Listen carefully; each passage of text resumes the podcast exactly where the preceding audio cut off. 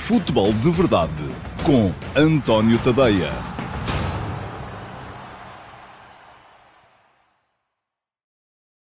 Ora, então, muito bom dia e sejam bem-vindos à edição do dia 22 de abril de 2021 do Futebol de Verdade. Já estamos em plena 28ª jornada da uh, Liga Portuguesa, já jogaram entre os uh, primeiros o uh, Sporting e o Sporting Clube Braga. Hoje vamos ter em campo o Flóculo Porto e o Benfica.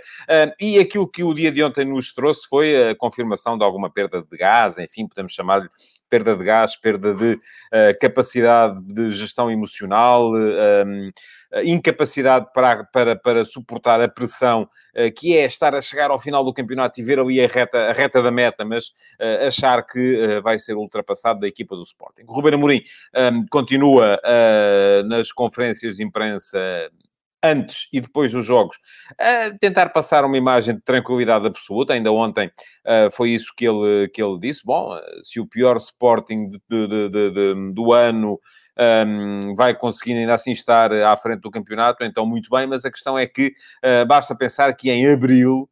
Estamos no mês de abril, hoje é dia 22. Em abril, o Sporting já desperdiçou seis dos 10 pontos com que entrou uh, neste mês uh, de vantagem e vai ter pela frente, atenção, isto é que é uh, com certeza mais complicado para os adeptos e para os jovens jogadores do Sporting, ainda uma deslocação a Braga, eh, que é já no domingo, e depois ainda uma deslocação ao Estádio da Luz para defrontar o Benfica. É verdade que o Flóculo do Porto também terá, terá de jogar no Estádio da Luz com o Benfica, é verdade também que ainda hoje Porto e Benfica ainda não ganharam e têm jogos uh, complicados. O Porto em casa com o Vitória Sport Clube, que é uma equipa que num dia bom pode perfeitamente fazer sombra a, a, a, qualquer dos, dos grandes. Não tem tido muitos dias bons, ultimamente, é verdade também. Uh, e o Benfica fora de casa com o Portimonense, que está num momento uh, esplendoroso, com uh, o Beto em grande forma, com avançados também, tanto Ailton Boa Morte como o Fali Candé, os laterais, o Anzai, o Mufi, são jogadores muito velozes, uma equipa com muita vertigem ofensiva e que pode criar também, com certeza,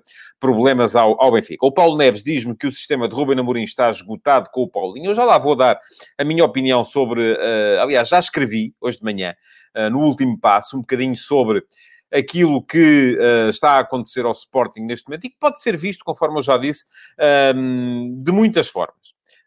enfim, há a vertente psicológica, e eu também já escrevi sobre ela aqui há, há uma ou duas semanas, e que tem a ver com uma coisa muito simples. Naquele grupo, pouca gente sabe o que é ser campeão.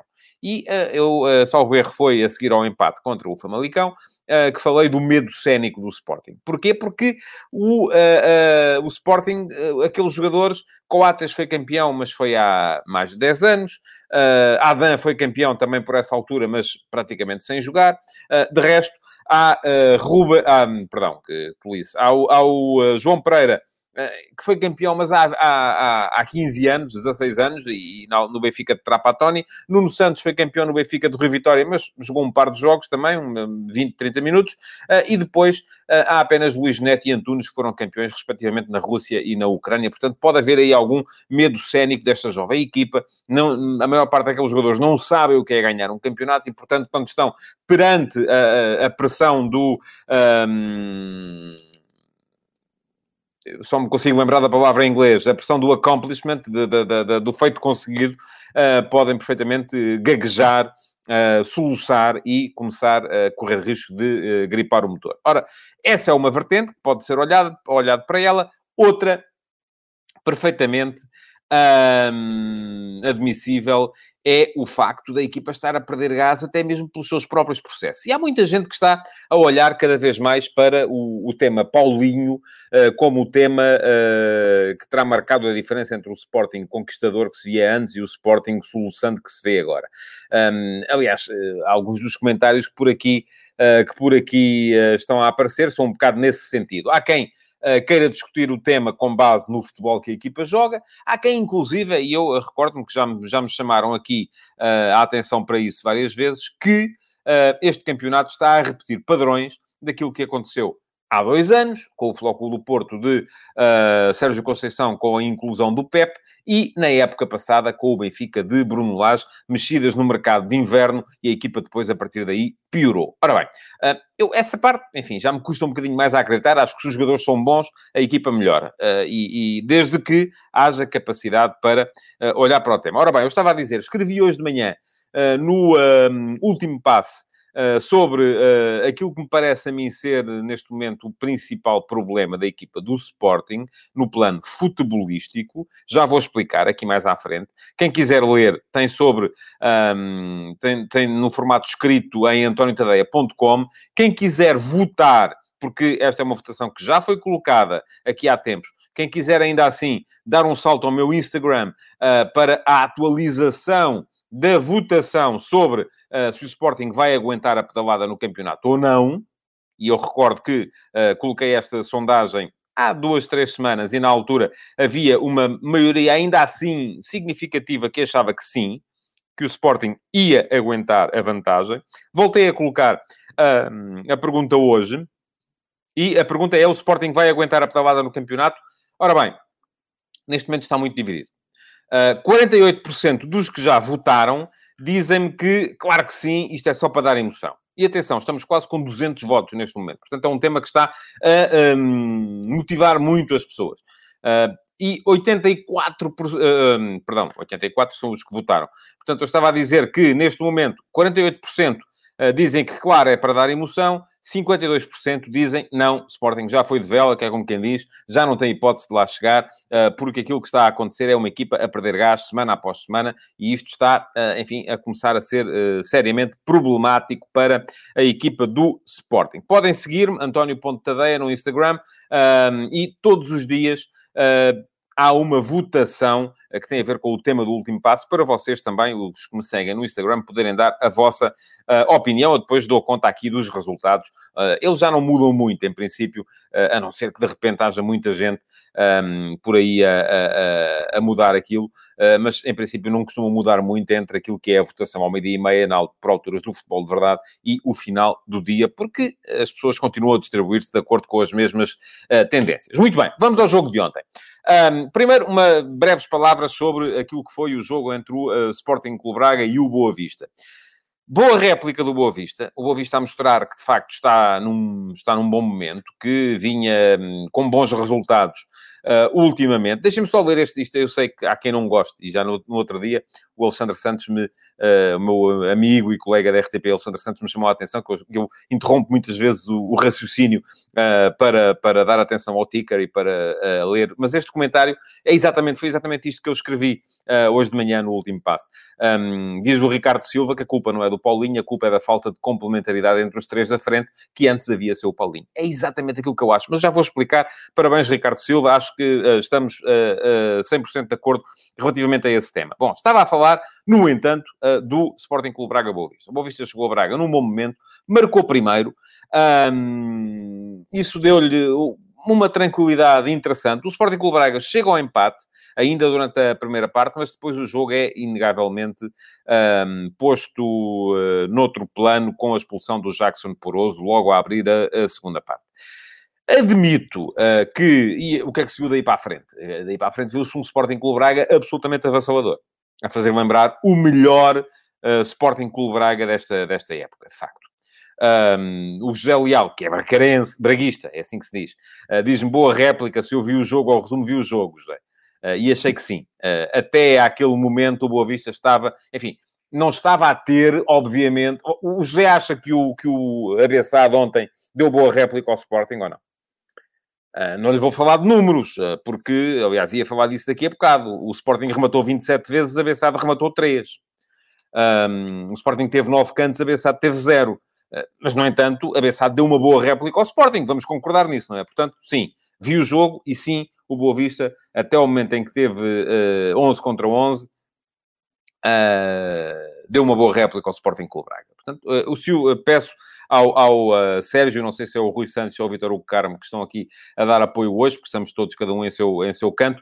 Uh, mas se o José Leal, entretanto, me quiser responder, se acha que a Bessade deu boa réplica ao Sporting no jogo da noite, um, uh, estou, podem, coloquem, por favor, a resposta do, do, do José Leal, um, que eu é daqueles que está cá sempre e, portanto, tenho todo o respeito pelas opiniões do José uh, e já sei, aliás, que é braguista, tenho essa, tenho essa noção. Bom, um, o Bruno Pinho diz que o Léo Jardim foi o melhor em campo e que isso diz muito da réplica que o Boa Vista deu. Certo, uma coisa não invalida a outra, no meu ponto de vista. Acho que enquanto estiveram 11 contra 11, uh, o Boa Vista deu perfeitamente a noção de que podia levar pontos de, de, de Braga. A partir desse momento seria uma injustiça. E atenção, foi, foi meio jogo, praticamente. Dá perfeitamente para o Gal Jardim ser o melhor em campo. Portanto, um, a partir do momento em que, em que o Jackson Poroso é uh, expulso, uh, viu-se um Sporting com o Braga avassalador. Seria uma injustiça se não tivesse, de facto, uh, somado os três pontos um, conseguiu marcar, mesmo já perto do fim, faltavam 8 minutos pelo, pelo Esporar, mas foi uma vitória absolutamente justa do Sporting Clube Braga, a colocar neste momento o Braga a 12 pontos do Sporting, à frente do Benfica. O José Leal diz que a diferença teve a ver com o desempenho dos guarda-redes. Eu não sei qual é a diferença que está a falar. Um, o desempenho do, Léo Jardim com o desempenho do, uh, do Kritschuk, não sei, o Kritschuk defendeu um penalti também, não me parece que seja uma coisa muito fácil. Portanto, uh, enfim, não vamos, estamos aqui a discutir o, o, sexo dos anjos, acho que não é, não é de facto uh, um tema. Uh, o, o, José Leal diz que o Léo Jardim fartou-se de defender e os remates do Sporting foram todos para fora. Bom, o Kritschuk defendeu um penalti, portanto, uh, logo aí à partida estamos a, a, Pelo menos esse, enfim, se formos a ver, Uh, o, o, enfim, não vou, não vou sequer uh, fazer, até porque são jogos diferentes, não, não, as coisas não têm, que, não têm que ser sequer comparadas. Bom, e fui eu que fiz a comparação, portanto, culpa minha, verdade seja dita. mas estava a dizer, relativamente à expulsão do Poroso, um, justa, se, for, se tivermos em conta que foi segundo amarelo. Agora, eu, e confesso não fui rever, mas fiquei com a ideia que o árbitro lhe mostra o vermelho direto. Em vermelho direto acho que não. Acho que uh, deveria ser, era lance para segundo amarelo, ele já tinha um, segundo amarelo, expulsão na mesma, uh, mas não vi o árbitro mostrar o segundo amarelo, vi apenas o, o, vermelho diretamente. Pode ter sido um momento em que a câmara estava noutro sítio, uh, enfim, admito que sim. Se alguém tem, de facto, uma, uma informação segura sobre isso, agradecia também que a, que a passassem, porque se foi vermelho direto, acho mal, se foi segundo amarelo, acho bem. Os efeitos práticos para o jogo, enfim, são os mesmos. Portanto, uh, parece-me que de resto foi uma, uma, uma boa arbitragem. Uh, bem também na reversão da grande penalidade que tinha marcado do Poroso sobre o Gaetan. A falta é cometida fora da área. Portanto, uh, aqui o VAR a salvar o árbitro de campo de cometer aquilo que podia ser um erro grave. Bom, segundo jogo da noite. Sporting a receber o uh, Bessade uh, e um, a ter muitas dificuldades a arrancar um empate uh, de aflitos uh, no, no, no, minuto 90 mais 6. Já vi muita gente a criticar também, porque se eram só 4 minutos de desconto, então não tinha nada que ser o golo aos 90 mais 6, mas atenção. É verdade, a grande novidade é cometida já aos 90 mais 5, 94 minutos e qualquer coisa.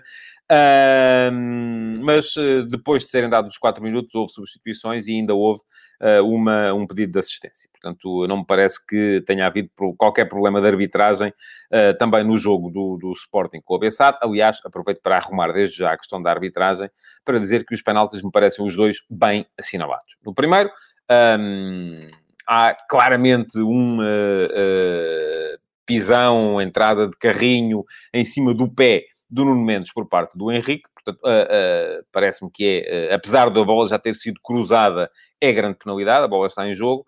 no segundo, é daqueles penaltis, enfim, que eu vou, vou-vos dizer aquilo que eu acho, muito francamente. Se eu mandasse, não era. Ou melhor, se eu mandasse nas leis. Agora, olhando para aquilo que é a lei, é penalti. Porquê? Porque o braço está, de facto, ligeiramente afastado do corpo. Agora, percebo perfeitamente aquilo que diz o Petit, quando o Petit um, veio dizer, o Luís Filipe Maia diz que o mesmo árbitro, VAR, não assinalou um penalti igual contra o Portimonense na luz. Não foi o Portimonense, foi o Nacional, tanto quanto sei. Uh, e eu teria que ir ver o lance uh, outra vez.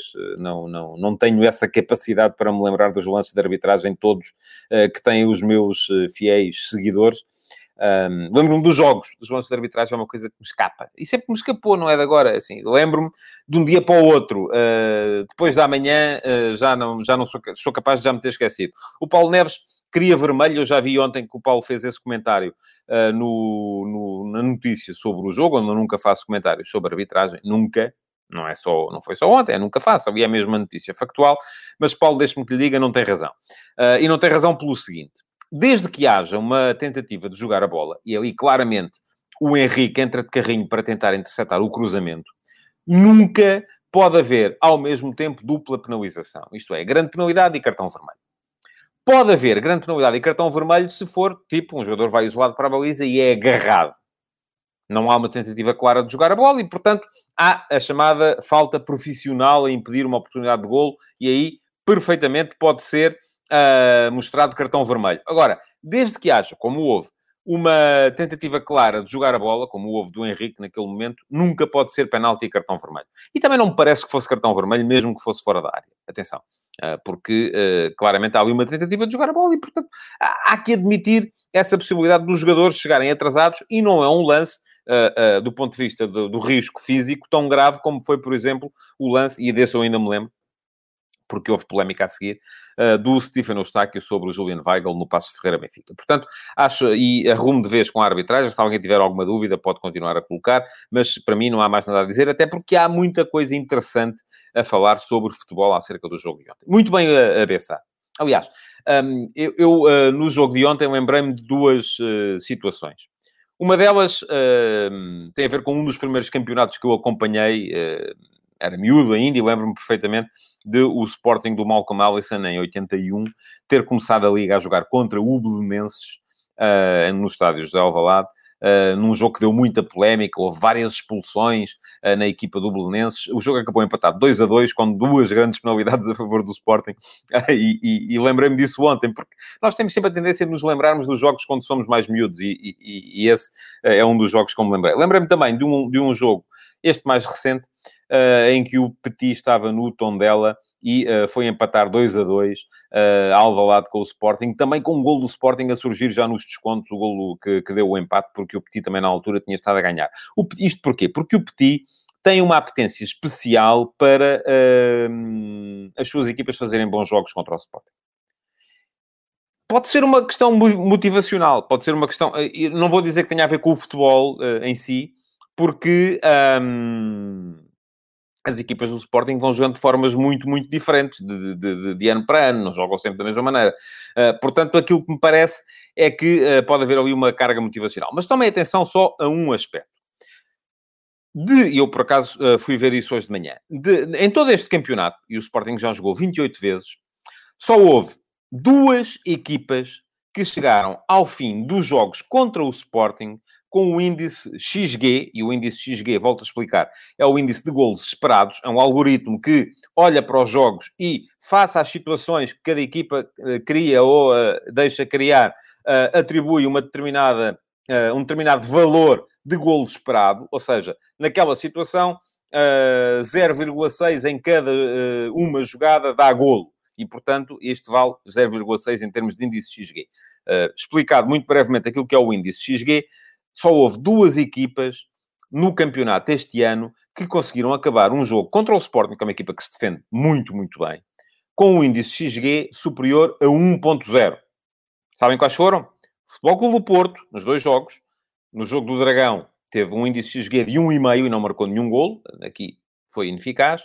Futebol Clube do Porto, no jogo de Alvalade, que acabou empatado 2 a 2, e o Porto nesse jogo teve um índice XG de 1.9. E depois a B-SAD, no jogo de ontem, teve um índice XG 1.1, mesmo assim, algo afortunado por ter marcado dois golos.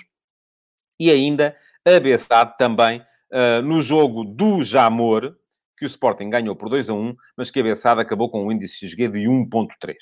Portanto, há aqui uma... Uh, claramente, este é o primeiro aspecto relativamente ao jogo de ontem, há claramente aqui uma hum, tendência para as equipas do Porto e da Bessade serem melhores no jogo, serem, uh, pelo menos, aquelas que mais dificuldades criam do ponto de vista defensivo ao Sporting. Isso no caso do Porto, podemos atribuir isso a uma questão da qualidade dos seus jogadores. No caso da Bessade, que anda ali, meio da tabela para baixo, um, eu acho que terá de ter a ver, de facto, com as condições que a equipa cria. Diz o Vasco Batista, que tem ali no seu, uh, na sua foto de perfil a dizer que é do Sporting, e nota-se, um, que o, vejo o Petit a jogar contra o Sporting como não joga contra outras equipas, designadamente o Benfica. Ó oh, oh, Vasco, tira a equipa de campo, se faz favor. Não vá por aí. Uh, o Petit quer ganhar os jogos todos. Não tenho dúvidas nenhumas disto que lhe estou a dizer. O Petit e qualquer outro treinador. Não há nenhum treinador que entre em campo a querer perder. Mais, e mesmo que entrasse, como é que isto funcionava? Chegava ao jogo e dizia aos 11 jogadores: Olha, malta, hoje é para não ganhar, está bem? Isto depois, obviamente, que se sabia. O Apocalipse Forever diz que no futebol o logaritmo, uh, o algoritmo, neste caso, tem pouca importância. O que interessa é colocar a bola lá dentro. Certo. Ninguém ganha campeonatos com base no algoritmo. Agora, que nos permite tirar algumas conclusões, permite. Vamos lá ver. Primeira questão que eu coloquei foi esta. Segunda questão. Uh, a Bessade foi ontem muito, muito eficaz, de facto, com o índice XG. Ah, e eu queria dizer aqui mais uma coisa. É que, por exemplo, o Benfica acabou o jogo em Alvalade, perdeu por 1 a 0 com o Sporting, com o índice XG de 0.3. Uh, o Sporting Clube Braga, que perdeu por 2-0 em Alvalade com o Sporting, acabou esse jogo com o Sporting com um índice XG de 0.9. Portanto, aquilo que eu vos estava a dizer, só houve duas equipas, e curiosamente, fizeram nos dois jogos, uh, que tiveram um índice XG superior a 1. Foram a Bessade e o Porto. Diz o Rui Souza. Estas suspeitas sobre o rendimento dos outros contra os nossos ser diferente é o pão nosso cada dia, já era tempo de acabar, mil por cento de acordo. E atenção, eu volto a dizer, aquilo que estou a dizer aqui é mesmo, tem mesmo a ver com Uh, uh, o Vasco Batista lembra que a estatística é que o Petit tem um plano de derrotas contra o Benfica. Olha, é porque o Benfica foi bom contra as equipas do Petit, coisa que o Sporting não conseguiu ser. Certo? Pronto, estamos de acordo, com certeza em relação a isso, esperemos que sim. Agora, uh, a Bessada ontem foi muito, muito eficaz. tanto do ponto de vista ofensivo, porque marcou dois golos com um XG de 1.1, como do ponto de vista defensivo, uh, porque sofreu dois golos, apesar de tudo, com o índice XG que o Sporting teve 3.2. Agora, isto não quer dizer que o Sporting tenha feito um mau jogo. Do meu ponto de vista, não fez. E, aliás, percebo perfeitamente, isto diz o Paulo Vieira, o Sporting teve oportunidades para golear um, aquilo que o Ruben Amorim disse no final. O Sporting fez ontem, do ponto de vista ofensivo, o melhor jogo desde, uh, e voltamos a recorrer aos, aos, uh, à estatística, desde o jogo com o Tondela, em novembro. Na altura, o Sporting ganhou 4 a 0 e teve um XG ofensivo de 4.3. Ontem teve 3.2. Só para vos dizer, os últimos jogos do Sporting, contra o Farense, XG ofensivo 1.6, contra o Famalicão 1.3, contra o Moreirense 1.6, contra o Vitória Sport Clube 1.1, contra o Tondela fora 1.6. O Sporting não chegava aos 2 de XG ofensivo desde o jogo com o Portimonense a 20 de Fevereiro. Portanto, ontem o Sporting ofensivamente produziu. E isso nota-se pelo facto de ter feito 27 remates à baliza. 27 remates à baliza é o máximo que o Sporting... À baliza não, 27 remates, nem todos foram à baliza. É o máximo que o Sporting... Aliás, eh, boa parte deles não foram à baliza. Uh, é o máximo uh, que o Sporting conseguiu nesta Liga. Bateu o recorde anterior, que foi precisamente esse jogo contra o Tondela dos 4 a 0 em Alvalade, em que tinha feito 26. Uh, portanto, porquê é que o Sporting não ganhou o jogo de ontem? Do meu ponto de vista, duas razões. Uma mais imediata que tem a ver com erros individuais. Há erros individuais, primeiro do João Palhinha, que não segue o Varela, e depois, e sobretudo, do meu ponto de vista, do Mateus Reis, que não faz o corte de uma bola que devia ter cortado e que permite ao Cassierra nas costas fazer o gol do 1 a 0, e depois uh, do uh, Adam, uh, que entrega ao Cassierra a bola do 2 a 0. Pronto, vamos passar por cima da questão da grande penalidade falhada pelo João Mário, porque é uma grande defesa do Kritschuk, e também há naturalmente mérito do adversário, muito bem montado. Já, já falei aqui do mérito da Bessade. Uh, a Bessade é uma equipa que uh, voltou a criar dificuldades ao Sport, fez dois golos, uh, nada a dizer relativamente a isso, um, e uh, poderia perfeitamente ter ganho o jogo de ontem. Aliás, basta ver que o Sporting marcou o empate aos 90 mais 5. Portanto, não é... Aí está, deu boa réplica, apesar da diferença brutal em termos estatísticos. 27 remates a 3. Bom, uh, a questão uh, mais premente, do meu ponto de vista, tem a ver com as transformações. Enfim, pois há a questão mental, já falei aqui dela, não é? É aquela questão de uh, ter uh, a equipa estar a vacilar, se calhar com medo cénico de poder uh, ganhar o campeonato. E há a questão futebolística, porque eu acho que, como diz o João Martins, está a dizer neste momento, o Sporting necessita de extremos no seu jogo, Nuno Santos tem de ser titular. Ora bem, eu já dei aqui um Lamiré ontem, e ontem voltou a ver-se isso em campo. O Sporting, neste momento, é uma equipa que tem zero em termos de complementaridade. O Sporting, no início de campeonato, tinha Esporar ou Tiago Tomás como ponta de lança, que eram pontas de lança que davam profundidade.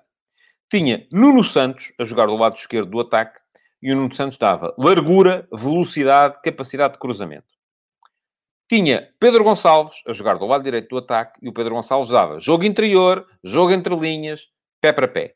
João Mário, jogo interior, jogo entre linhas, pé para pé. Palhinha, recuperação alta, capacidade para uh, uh, ir matar o adversário logo ali à saída da sua, da sua grande área. O que é que o Sporting tem neste momento? No seu 11 mais vezes escolhido. Paulinho, jogo interior, desmarcações de apoio, jogo entre linhas, futebol de pé para pé. João Mário, jogo interior, desmarcações de apoio, jogo entre linhas, pé para pé. Pedro Gonçalves, desmarcações de apoio, jogo interior, jogo entre linhas, pé para pé. O que é que falta? Complementaridade. Falta alguém que seja capaz de dar soluções diferentes ao jogo do Sporting. Enfim, eu não sei como é que eles treinam, e portanto pode ser, já tenho vindo a falar disto aqui há algum tempo, a propósito do Jovan, eu não sei como é que eles treinam, mas eu neste momento vejo o Sporting claramente a precisar de ter, pelo menos, o Nuno Santos na equipa. Porque o Nuno Santos dá velocidade, largura, abre as defesas adversárias.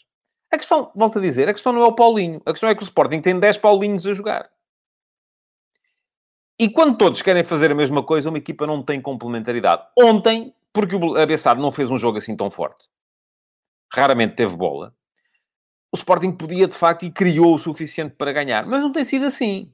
Eu voltei, já falei aqui há bocado, do, do, do XG, uh, o índice de gols esperados, uh, do uh, Sporting nos últimos jogos. 0.6 contra o Porto no Dragão, 1.4 com o Santa Clara em casa, e marcou dois gols nesse jogo, 1.6 contra o Tondela fora, 1.1 contra o Vitória Sport Clube em casa, 1.6 com o Moreirense fora. O Sporting nunca produz o suficiente para marcar dois gols num jogo, porque é que usar de marcar?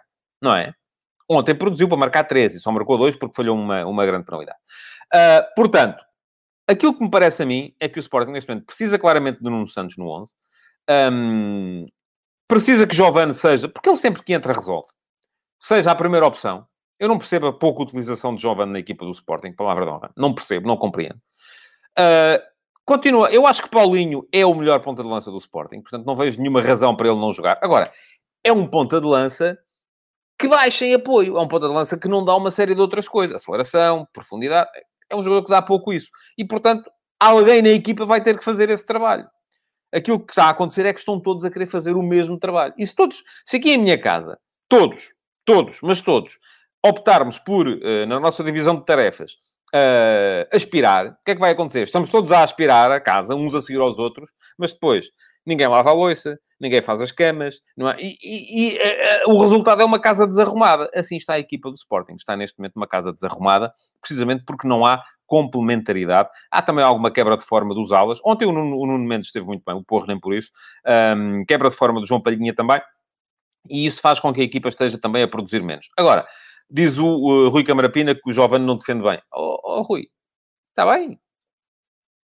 Os outros também não, não é? Tanto que o Sporting ontem sofreu dois golos. Bom, uh, vamos lá ver. Hoje há uh, Porto, uh, Vitória e Portimonense Benfica. Notas breves. Dúvida no, na equipa do Benfica relativamente à possibilidade de jogar em 3-4-3 ou em 4-4-2. Volto a dizer aquilo que já disse a propósito dos jogos contra o Passo de Ferreira e depois contra o Gil Vicente. O adversário é uma equipa de 4-3-3. A equipa do Benfica defende uh, com referências demasiado individuais, do meu ponto de vista, e, portanto, se o adversário, a jogar em 4-3-3, abrir bem os extremos, como fez o Gil Vicente, não fez o Passo de Ferreira, uh, também porque ficou cedo reduzido a 10, uh, e tem extremos para isso. Há Hilton Boa Morte de um lado, Fali Candé do outro, laterais que atacam bem, o Mufi e o Anzai, pode criar problemas defensivos ao Benfica, porque lhe vai abrir o setor defensivo. Eu diria melhor 4-4-2 do que o 3-4-3. Mas, enfim, Jorge Jesus um, optou pelo 3-4-3 nos dois jogos, uh, uh, nos dois últimos jogos, ganhou um, perdeu o outro. Uh, veremos como é que vai ser hoje. Ainda uma nota para o facto de Jesus ter considerado a possibilidade de ganhar o campeonato como uma história da carochinha, que não está lá para contar histórias da carochinha. Muito bem. O Benfica tem 21 pontos ainda para disputar. Uh, bastará ao Sporting ganhar três jogos dos seis que lhe faltam, para, mesmo que o Benfica ganhe os jogos todos, uh, o, o, Benfica não poder ser campeão. Portanto, eu não diria que é uma história da carochinha, porque não estou a ver o Sporting uh, com uma capacidade extraordinária. A questão é que, além do Sporting, o, Benfica também tem o Porto seis pontos à frente. Portanto, o Benfica teria de ganhar ao Porto, ainda teria que esperar que o Porto perdesse outro jogo, uh, teria que esperar que o Sporting perdesse três jogos daqui até ao final. Enfim, se perder em Braga e perder na Luz, era só perder mais um. pode acontecer, ou empatar mais dois. Pode acontecer, mas de facto é muito, muito difícil. À noite, a Vitória sem Quaresma visita o Flóculo Porto sem o Otávio, sem Zaidu. Um, Zaidu, com certeza, substituído uh, por uh, Nanu, com a passagem de Manafá para o corredor esquerdo. A saída do Otávio vai, com certeza, também fazer com que seja Corona o terceiro médio. Um, e possam jogar os quatro na frente, Corona, Marega, Taremi e Luís Dias. Eu não acho que seja o Porto mais equilibrado. Acho que o Corona é melhor uh, noutras funções. Mas uh, vamos ver também o que é que vai dar. Acho que o Otávio faz muita, muita falta à equipa do Flóculo do Porto.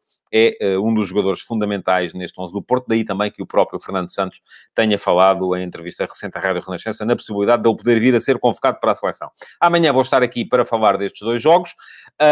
vamos ver o que é que vão dar. Sendo que, se o Flóculo Porto ganhar hoje, o Benfica também, vamos ter outra vez uh, campeonato ao rubro, um, ehm, com o Flóculo Porto a 4 pontos, Benfica a 10, enfim, ainda será uma distância grande, mas uh, uh, ainda com muitas, muitas possibilidades de, de ser discutido. Alguém me perguntava aqui se o Porto ia estar em 4-3-3 ou em 4-4-2.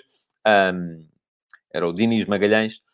Eu acho que vai estar nos dois, como está sempre, porque geralmente o, o terceiro médio Uh, ora joga por dentro fazendo, fazendo segundo avançado ou terceiro avançado, uh, ora joga por fora uh, e, e, é o papel geralmente feito pelo Otávio. Enfim, geralmente dizemos que o Porto está em 4-4-2 quando tem Corona na direita, Otávio na esquerda e depois Taremi e Marega na frente. Mas a verdade é que mesmo com estes jogadores, aquilo que acontece é que muitas vezes o Otávio vem para fazer terceiro médio e o Corona avança para extremo direito uh, podendo um dos avançados abrir na esquerda. E isto aí já será 4-3-3, portanto acho que vamos ter um, os, dois, os dois sistemas. Queria aqui uma breve nota ainda, enfim, já passei o tempo em um minuto, mas ainda queria fazer aqui uma breve nota relativamente às notícias, últimas notícias que falam da possibilidade de haver, afinal, uma Superliga. E quem me ouviu nos últimos dias viu que eu andei a falar muito Superliga. Agora, esta Superliga de que se fala é uma Superliga britânica, com o convite ao Celtic e ao Glasgow Rangers, ou Rangers, agora já não se chama Glasgow Rangers, para jogarem a Premier League. Ora,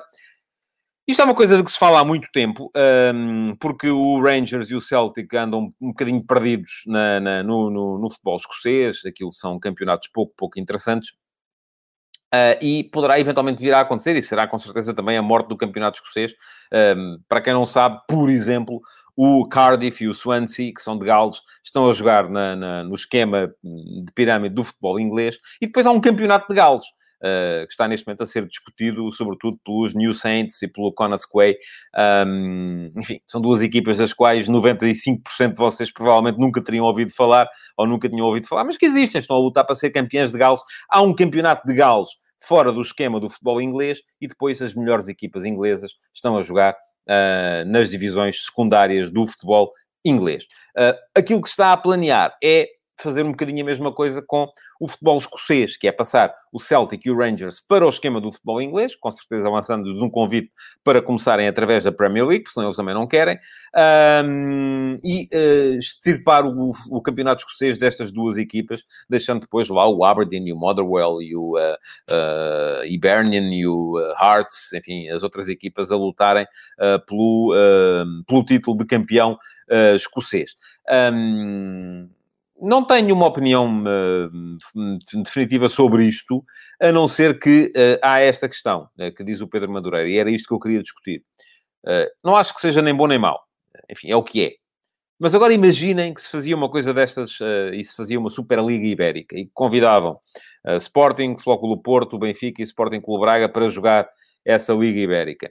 E que os adeptos que estão aqui, que estão habituados a lutar por títulos, de repente chegavam à Espanha e se calhar iam lutar para ir à Europa, para conseguir uma posição na Liga dos Campeões, alguns outros para ficar ali a meio da tabela. O que é que vocês preferiam? não é?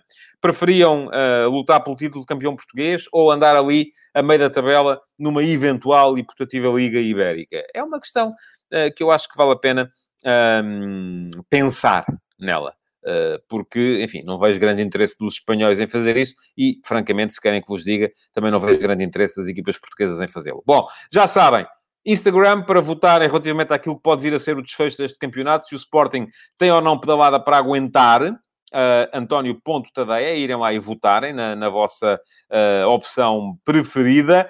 Uh, e de resto, amanhã cá estarei mais uma vez para mais um Futebol de Verdade. Neste, aquilo que podem ainda fazer é continuar a deixar perguntas que podem ser apuradas para o Q&A do próximo sábado e partilhar e colocar o vosso like. Muito obrigado por terem estado aí. Até amanhã. Futebol de Verdade em direto de segunda a sexta-feira, às 12h30